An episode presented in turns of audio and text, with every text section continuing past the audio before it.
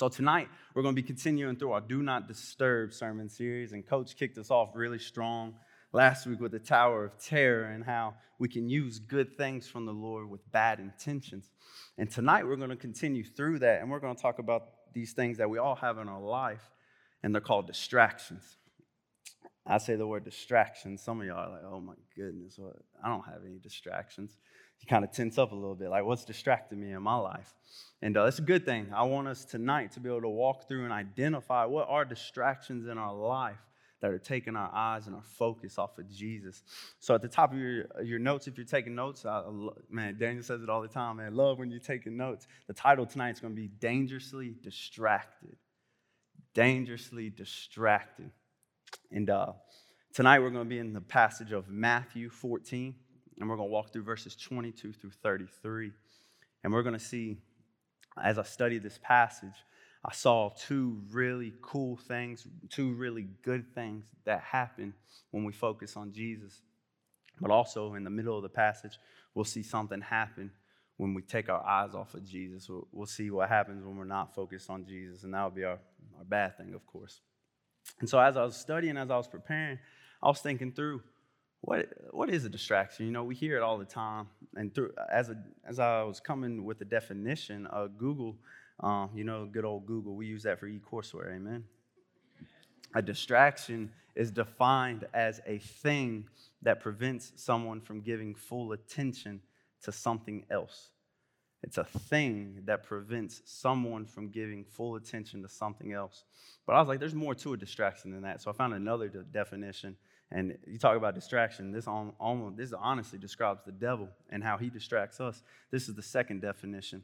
I promise I'm not going to give you definitions all night, but these are good. Um, a distraction is the process of diverting the attention of an individual or group from a desired area of focus and thereby blocking or diminishing the reception of desired information.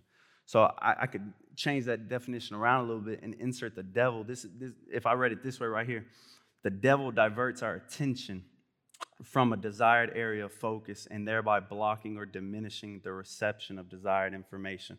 Many of us, if not all of us in here, I pray this is my prayer for us. We desire this right here. We desire God's word. We desire to know Jesus. We desire to live and follow and walk like Jesus did. But so many times we have distractions in our life that takes our eyes off of Jesus. You know, I love what Coach talked about last week. Man, we'll, we'll be reading our Bible. We'll be trying to do our quiet time. We got our phone sitting right next to us. And that, that illustration gave, oh, one second, God.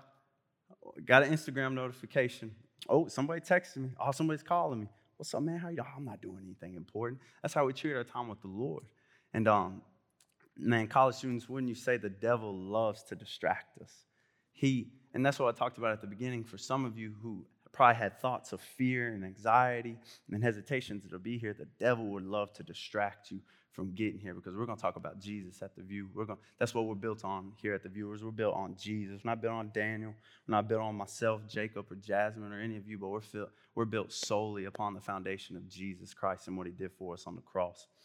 Um, and the devil will try anything and do anything to take our focus um, off of Jesus or away from Jesus. We saw that in the beginning with, with in the garden. He distracted Eve from what God told her not to do, from what Adam, he distracted Adam from what uh, God told him not to do. And we see sins introduced in our, to, into our world.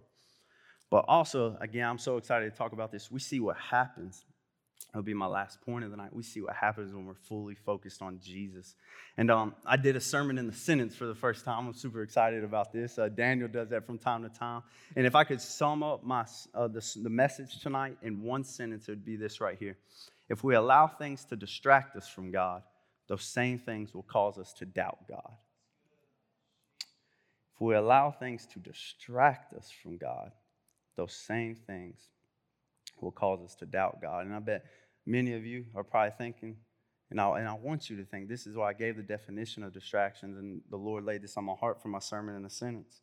Thinking about what are those distractions in my life and how are they leading me to doubt God? Because God calls all of us to something specific.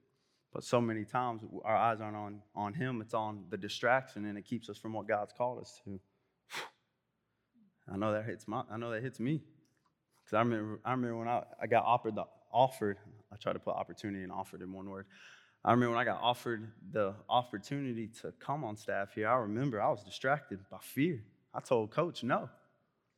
And if I would have continued in that fear, I would have been, I would have stayed away from what God has called me to. Many, and God has called each of you to something specific. Don't let distractions keep you from what God's calling you to. And in Matthew 14, we're going to start in verse 22. I'm very excited about this. And this part of the passage follows right after Jesus has fed the 5,000. So we're picking up right after he's done a huge miracle, and we're going into actually another miracle. But before we read our passage, I would love to just go before the Lord and pray. I love, love what Haley prayed over, praying against distractions tonight and things like that. And I kind of just want to echo those prayers and um, pray again. So before we read our passage, I'd love to pray over you and pray over tonight, and we'll get started.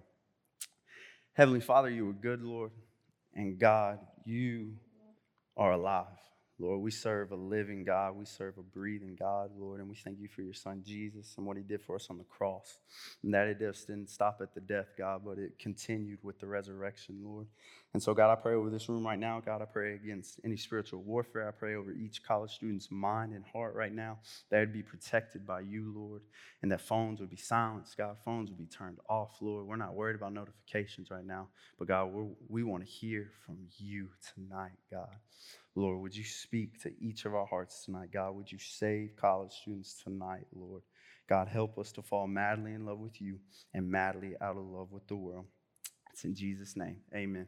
So I'm gonna start. We're gonna walk through this passage verse by verse, and I've broken, I've broken it up, and I'm gonna start reading in verse 22. And now I'm gonna stop in verse 23, and we're gonna talk about this a little bit. The, God's word says, immediately he made the disciples get into the boat and go ahead of him to the other side while he dismissed the crowds. After dismissing the crowds, he went up on the mountain by himself to pray. Well into the night, he was there alone. And one of the first things we see in this passage that I love is number one, Jesus got alone with God the Father. Number one, Jesus got alone with God the Father. That's so good, so important. So, like I said, this is following after Jesus has just fed the 5,000 and he made the disciples get into the boat and go ahead of him to the other side because Jesus, he was dismissing the crowds. And the other gospels talk about uh, this passage as well, talk about Jesus walking on water. And Mark 6:45 tells us that the disciples were going across the sea to Bethsaida. Mark 6:45 reads, "Immediately he made his disciples get into the boat and go ahead of him to the other side to Bethsaida while he dismissed the crowd." Jesus sent the crowd away and the disciples ahead of him so he could spend time alone in prayer. That is so important because we see Jesus um, following a miracle. He just fed the 5,000. Many of us know that passage, know that story. He fed the 5,000 and immediately he prioritized, sent the disciples away, he sent the crowds away so he could go get poured back into by God the Father. Jesus prioritized alone time with God the Father. But not only that, he wanted the crowd to disperse so he would avoid a messianic uproar. So, messianic uproar, what are you talking about? Um, we see in John 16, excuse me, John 6. John 6 shows how the people responded to Jesus feeding the 5,000. It says this right here. Therefore, when Jesus realized that they were about to come and take him by force, to make him king, he withdrew again to the mountain by himself. So in John, it tells us after Jesus fed the 5,000, they were about to come get him. Hey, Jesus, you're our king. We're about to make you our king if you can do that stuff. But Jesus said, no, no, no. So he withdrew again to be by himself, to be with the Lord. And the Greek text emphasizes solitariness by the use of the phrase, he withdrew again to the mountain by himself. Um, emphasizes that right there. And what's so cool about Jesus is, and this is important for us too, a very consistent thing about him is that we see him get alone with God the Father. It didn't matter what he was about to do, it didn't matter what he was going to do or what he just got done doing. We see Jesus prioritize alone time with God the Father. I'm gonna say that so many times you're gonna be like, all right, get alone with God the Father. That's good. I want y'all, I want y'all to walk away with that. Get alone with God the Father. And we see it in multiple times in Mark. Mark 135 says this right here. Very early in the morning, while it was still dark, he got up, went out, and made his disciples um, way to a deserted place, and there he was praying. We pick up in Mark 14, verses 32 through 35. Then they came to a place named Gethsemane, And he told his disciples, Sit here while I pray. He took Peter, James, and John with him, and he began to be deeply distressed and troubled. He said to them, I am deeply grieved to the point of death. Remain here and stay awake. He went a little further, fell to the ground, and prayed that if it were possible, the hour might pass from him. And I just want to let that sink in. We see in Mark 14, verses 32 through 35, Jesus has the cross ahead of him. Jesus has the, the most excruciating death ahead of him.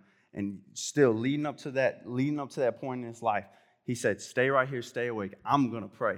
He had death ahead of him, and he still prioritized time with God the Father.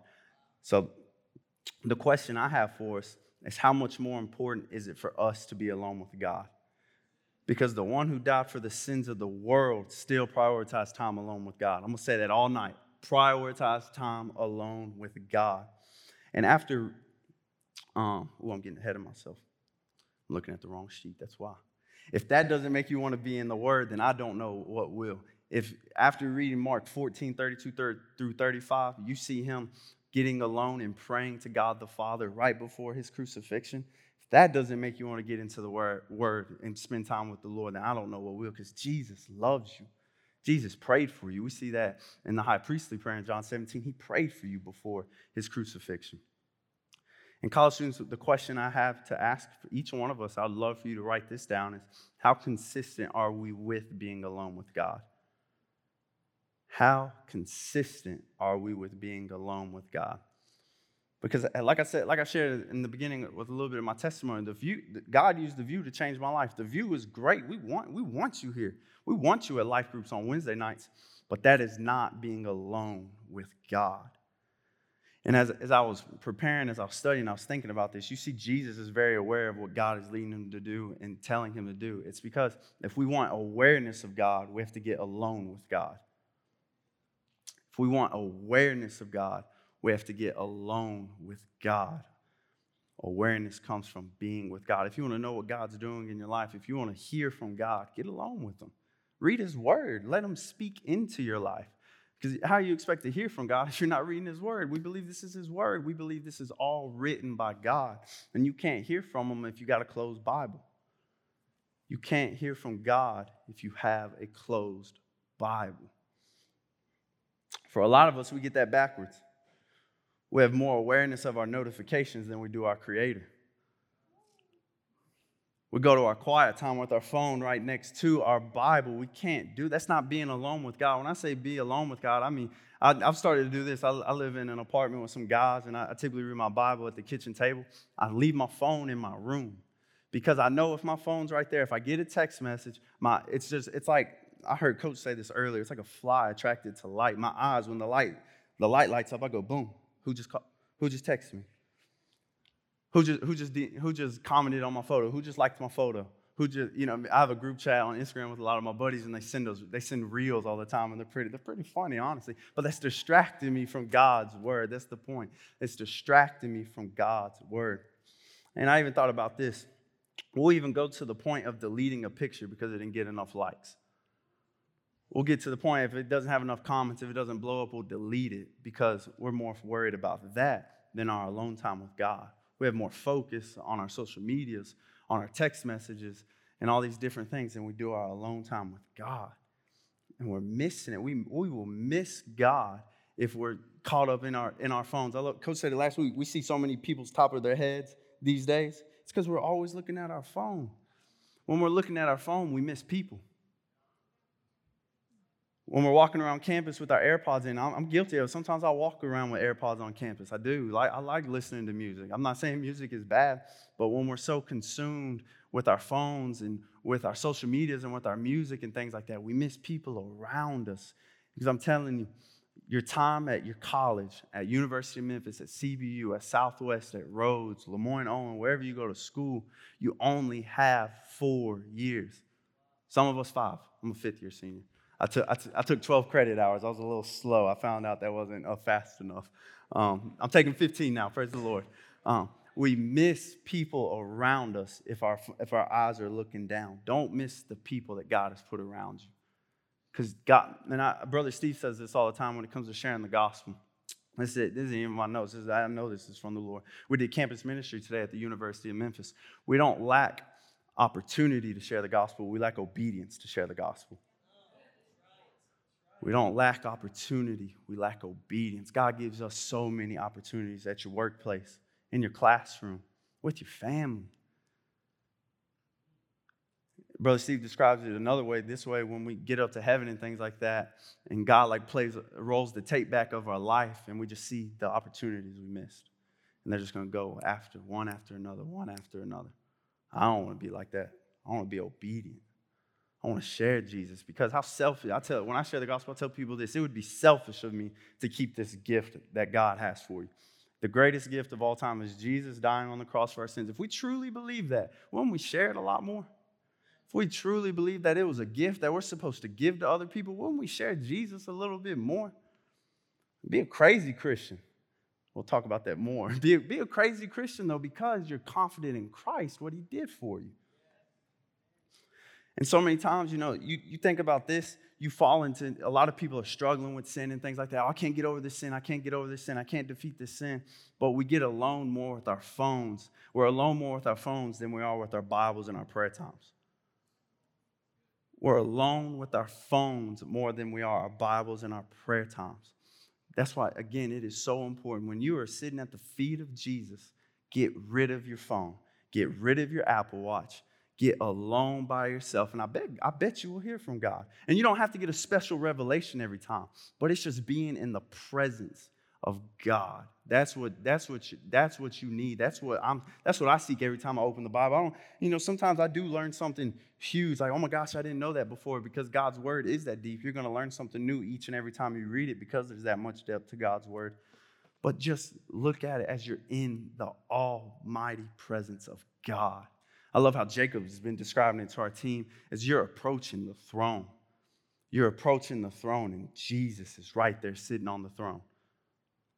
Or does social media have the throne of your heart? Do your notifications have the throne of your heart? Do your friends have the throne of your heart? Let Jesus occupy the throne of your heart. And college students, if we're being honest, we have this disease called FOMO fear of missing out. That's why we're so connected on Instagram. Uh, in one of my classes, I had to make a LinkedIn. I didn't even know what LinkedIn was, but I get notifications from it all the time now. We're so connected with our phones, our social medias, and things like that because we're scared of missing out on things with other people. Well, why don't we flip that mentality? What if we got scared of missing things from God? What if we were fearful of missing things that God had for us? I bet we'd read our Bibles differently. I bet we'd pray a little bit differently. And like I said, I'm not here to preach. I'm, I'm, I'm with you. I'm in this. It is hard to sit at the feet of Jesus because we have so many distractions in our life. And we see after Jesus fed the 5,000, he immediately went to be alone. And I love the word. We see the word immediately, constantly through this passage. And we'll talk about that a little more later on. We see Jesus disconnect from the world so he could be connected to the Father. How often do we get that backwards? We have our Bibles closed, but our phones unlocked. What if we flip that? Lock your phone, turn it off, and open your Bible and just sit be still and know that He is God. Be still. That's, that's been my word for 2021 is be still. I just want to be still before the Lord. Because I know college is hard. I know it takes time. It takes your attention. But man, it cannot take all of your attention. And you can't let this slip. You can't let your alone time with God slip because you'll be, you'll be starving yourself. You will be hungry if you let that happen. It is very clear that Jesus isn't distracted, but he is focused. He didn't go to the disciples, but we see him send them away. He didn't go to anything of this world, but he went straight to God the Father. I can't say that enough. Jesus wasn't in a rush or on a time constraint because we see he was on the mountain well into the night. That's what the Bible says. And the question I ask myself is what if I really learned how to be alone with God? So many times I find myself rushing through my time with the Lord, and then I'm on to the next thing of my day. I read, all right, God, I read, I'm done. And in life groups on Sunday mornings, Rick Jones and Ben Taylor, they've been walking us through biblical hermeneutics and things like that. And Ben, I love what Ben Taylor says. He says, it's good to read God's word. We, ha- we need to read God's word. But the next step for us college students is we have to study God's word. We have to study God's word. I love one of my favorite verses is 1 Peter 2. It says, May grace and peace be multiplied to you through the knowledge of our Lord Jesus Christ. The more you know Jesus, the more you know his attributes, and the more you get to live like him. The more you know Jesus, the more you know his attributes, the more you get to live like him living there, there's nothing in this world that is better than living like jesus. I learned that the hard way. I lived in sin all of high school. I lived in sin my first semester of college and it wasn't until my second semester of college that god grabbed a hold of me. He placed me in godly community. I, I turned i repented of my sins. I turned my back on sin. I turned my face towards god and i fell madly in love with jesus. And that's the only reason i get to I, that's the only reason i get to do what i get to do now is because i love jesus and he loves me Turn your back on distractions. Look to God. Look to God. For most of us, if not, not all of us, we feel the most distant from God when we're just as distracted from God. If we really valued God's word like we say we do, wouldn't we spend more time with Him? If we really valued God's word like we say we do, wouldn't we spend more time with Him? And this makes me think we put time into the people or the things we value, don't we? You know, I, Daniel always makes fun of my shoulders and stuff like that. I value time in the gym, so I go to the gym. And for many of us, because I listen, we have work, we have school, we have family, we have friends, we have social life and all this stuff. But we'll go to the, if it's important enough to us, we'll go to the extreme to make time for it. And um, as Coach introduced me and things like that, he talked about our relationship a little bit. Um, again, we met each other when I was 13. He was 18. Neither of us knew the Lord. And now, 27, I'm 22, and we're both madly in love with Jesus. Praise God. Um, over this almost 10 years of friendship, we picked up a lot of hobbies. Who, has got a hobby out there? Please raise your hand. I know all y'all got a hobby. Yeah, I know y'all got a hobby. Um, back in high school, I remember my 11th grade year, um, high school, we watched through the, the whole um, TV series Lost. Anybody watch Lost? Small plug, great TV show. Yes, sir. It makes some noise for Lost. It is so fun. I even remember to the point, uh, Coach and I, we grabbed a 12 pack of Diet Dr. Pepper, Little Caesars Pizza, went to Southwest Community College. Didn't know how he did it, but he went to the, com- the teacher's computer, logged in, and we watched Lost on the big screen. Thought it was the coolest thing ever. Two years later, I was at Southwest. I figured out he used just log in. Go figure. But hey, as a high as a high schooler, that's the coolest. I'm, I'm watching Lost, and we just snuck into a community college. Like what? That is so cool. Um, we watched Lost together. Uh, we used to go to Zaxby's together. We had a buddy that worked there, would give us free drinks. Tell on a busboy schedule, you balling on a budget, man. But if I could get a free drink, praise God. We'd go to Zaxby's. He, he would pick me up from football practice. I'd do my homework at Zaxby's. He would help me do my homework and things like that. And of course, you know, our relationship started. He would train me in basketball. Um, so it'd go from football to basketball to homework to Zaxby's, sneaking into Southwest every once in a while. Um, but a hobby we picked up recently is uh, I'm proud of it too. Me and Coach, we, we hold tight to this one. Is oh, we started playing badminton. Anybody know what badminton is? Yeah, okay, making some noise for badminton. Yes, yes, praise God. Yeah. Let me tell you something. Two, two grown men playing badminton is probably one of the goofiest things you'll ever see. Honestly, uh, Hannah Post saw us uh, literally this past weekend. Me and Coach were playing, and it was probably like a father and son playing badminton. But hey, we had the time of our life. And uh, Coach will appreciate this. He did beat me. He's up on me two to one right now. Um, but I'm coming back for him. So I'll give, I'll give you your props, Coach. Um, and badminton, the way I would describe it, if you don't know what it is, it's like a huge game of ping pong. It's a smaller game of tennis. So you got this net, you got these rackets, and you got this thing called a birdie. And uh, you're just trying to hit it back and forth, back and forth. And you're trying to score on the other person. You know, if they don't return it, that's a point for you. And uh, in this moment, it was cool because to be good at badminton, you really have to focus. I can't tell you the amount of times I swung and I missed. I mean, I almost threw out my rotator cuff or tore out my shoulder or something like that because I was trying to smoke that thing. I was trying, you're not returning this on me. Um, but man, I missed. I look goofy, but it's okay. We're still playing. We're getting better. It takes time. It takes consistency to get good at badminton. But it was cool. Shortly after a short time playing badminton, it is so cool because badminton taught me two, two life lessons. It's crazy that you can learn a life lesson from badminton. I like. Badminton's fun.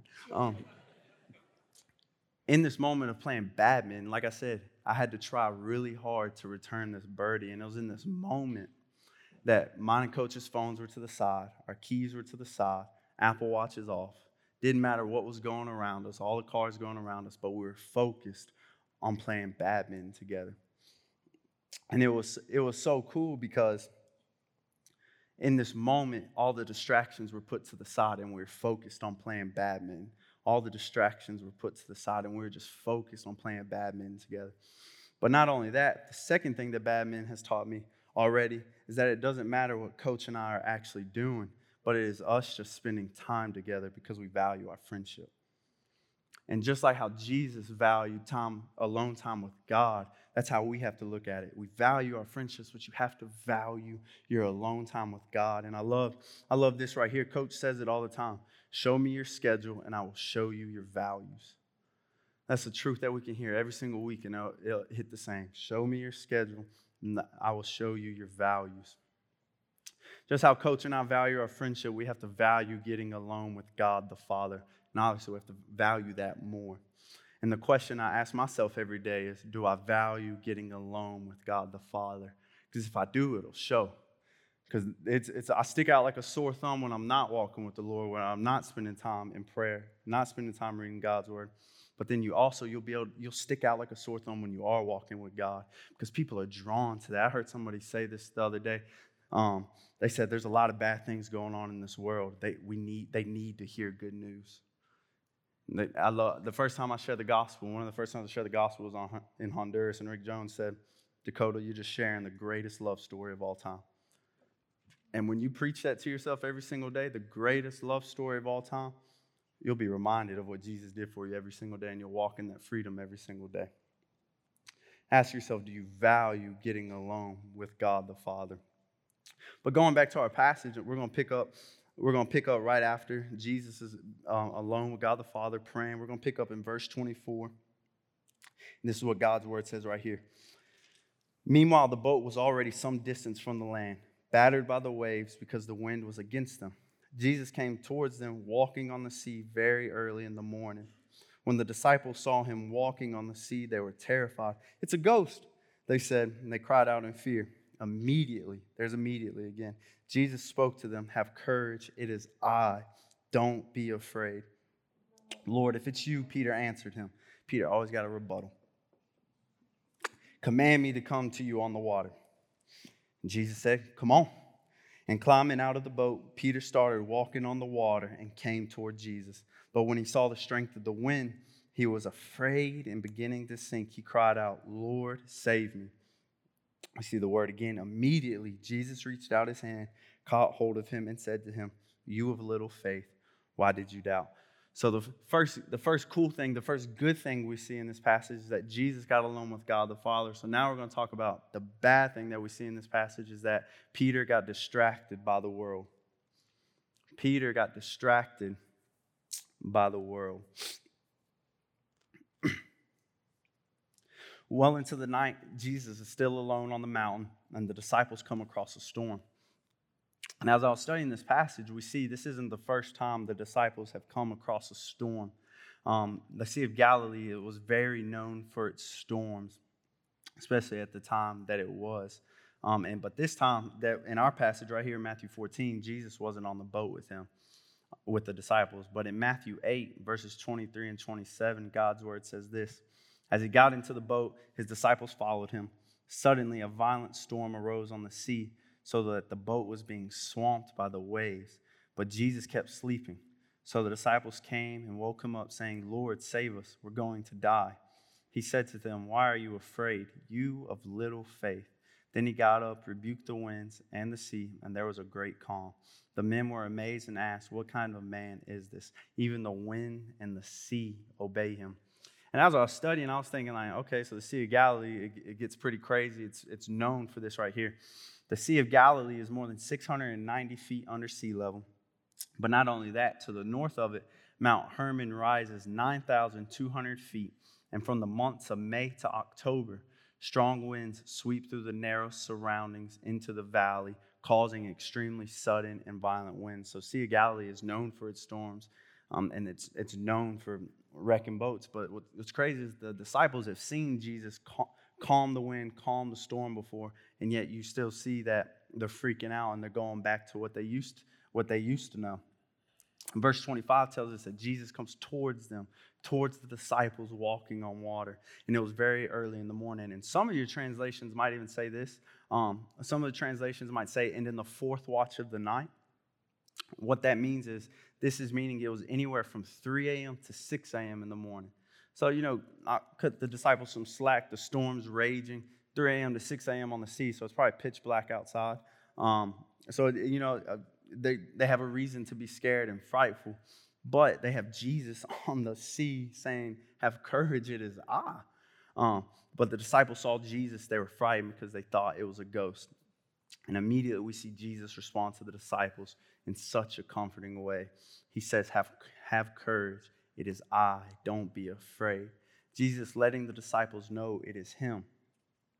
Yet Peter still needs assurance to make sure it is Jesus. Isn't that many of us in our lives, we, when Jesus tells us to do something, we feel the Spirit pushing us to do something. We, we pray like, God, are you sure you want me to do this? We all we, we seek assurance from God all the time when He He makes it clear. He makes it clear um, when He calls you to something, He'll give you clarity. God's not a God of confusion. Jesus letting the disciples know it is Him, yet Peter still needed assurance. Verse 29, we see Jesus tell Peter to come out of the water and on, come out of the boat and onto the water. Jesus, we see this right here, was testing Peter's faith by telling him to come onto the water. And hey, give Peter props. He, he stepped out of that thing. As Peter stepped out onto the boat, he begins to walk on water. So imagine this in the middle of a raging storm, the Son of God tells you to come to him. How would you respond? Peter stepped out in faith. And shortly after Peter steps onto the water, he gets distracted.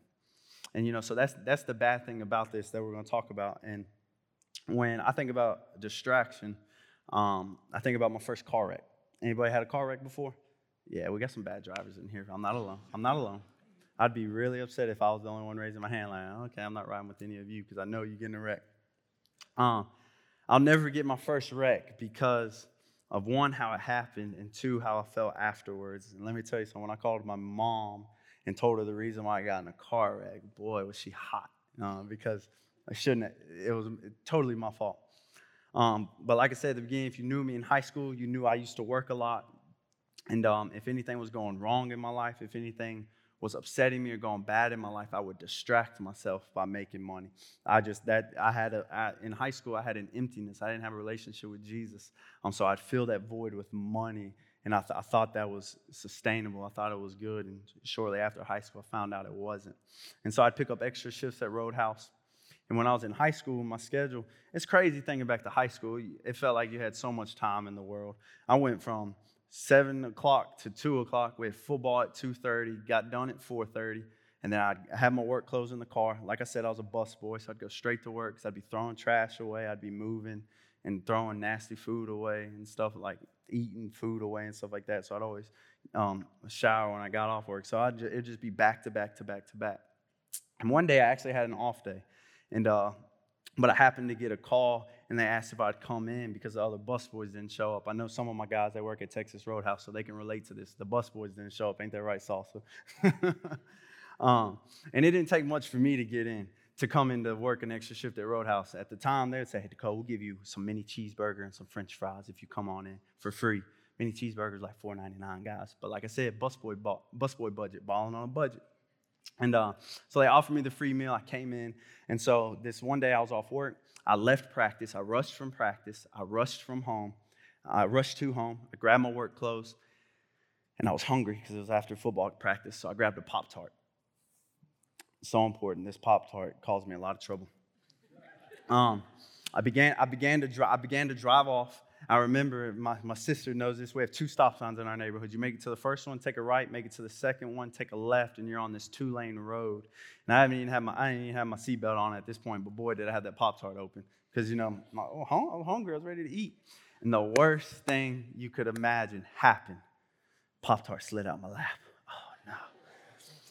I don't even know what flavor it was. You know, cinnamon brown sugar or strawberry, you know, the normal kind. Maybe a chocolate chip one. Those are the best ones, um, in my opinion.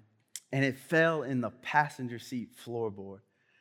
And, um, and I'm in, you know, I'm in a rush. I, you know, my mind was already distracted. I got to get to work. I got to get my work clothes on. I'm still in my uh, shorts and t-shirt from football. Um, and so I do, I do what any high school hungry, let me put that first, hungry high school athlete would do. Pick up the Pop Tart. Because you know the man, and I probably had those shorts on, the Pop Tart wrappers, like real slick, so you know it's easy to slide off. Um, but man, when I got my eye, I picked up the Pop Tart, got back on the road, and my eyes got wide. The Jeep in front of me stopped.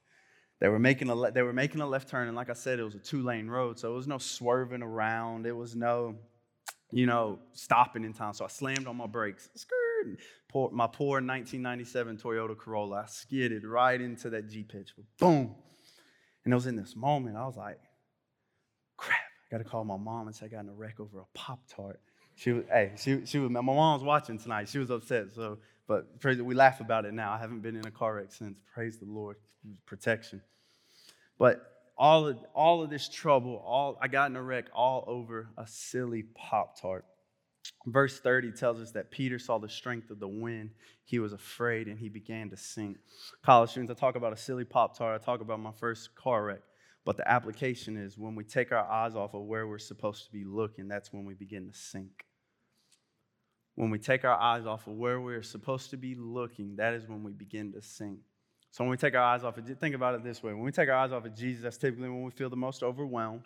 When we take our eyes off of Jesus, that's, when we feel like life's going against us. When we take our eyes off of Jesus, we feel like the world is against us, but it's really not. And in my situation, when I took my eyes off the road, that is when I got in a wreck. And in the same way Peter took his eyes off of Jesus, that is when he began to sink. There is no way for us to pursue Jesus if our heart and eyes are not on Jesus. You can't pursue Jesus if your eyes and heart are not on Him.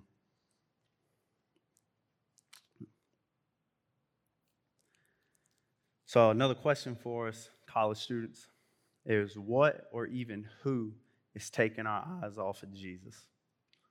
what or even who is taking our eyes off of Jesus. And each one of us have to answer that for our personal walks with the Lord, our personal relationship with Jesus. We have to answer that. Is it social media? Could it be our phones? What about our friends? I remember the first time I preached, I talked about peer pressure, and we talked about your friends are either pushing you to Christ or pulling you from Christ. Are your friends the reason why your eyes are being taken off Jesus? Again, talk about it at the beginning. Is it because your social media, you're so focused on your social media platform that you're missing what Jesus wants to do in your life? As Peter begins to sink, he cries out, Lord, save me. Verse 31, we see immediately, I got immediately capitalized in my notes. Jesus reached out his hand to save him. And that is because there is no delay when we call on Jesus. When we call out on Jesus, he responds immediately. There's no delay in Jesus. For whoever calls on the name of the Lord will be saved. Praise God. Whoever calls on the name of the Lord will be saved. But Jesus still had a question for Peter. Jesus asked him, You of little faith, why did you doubt?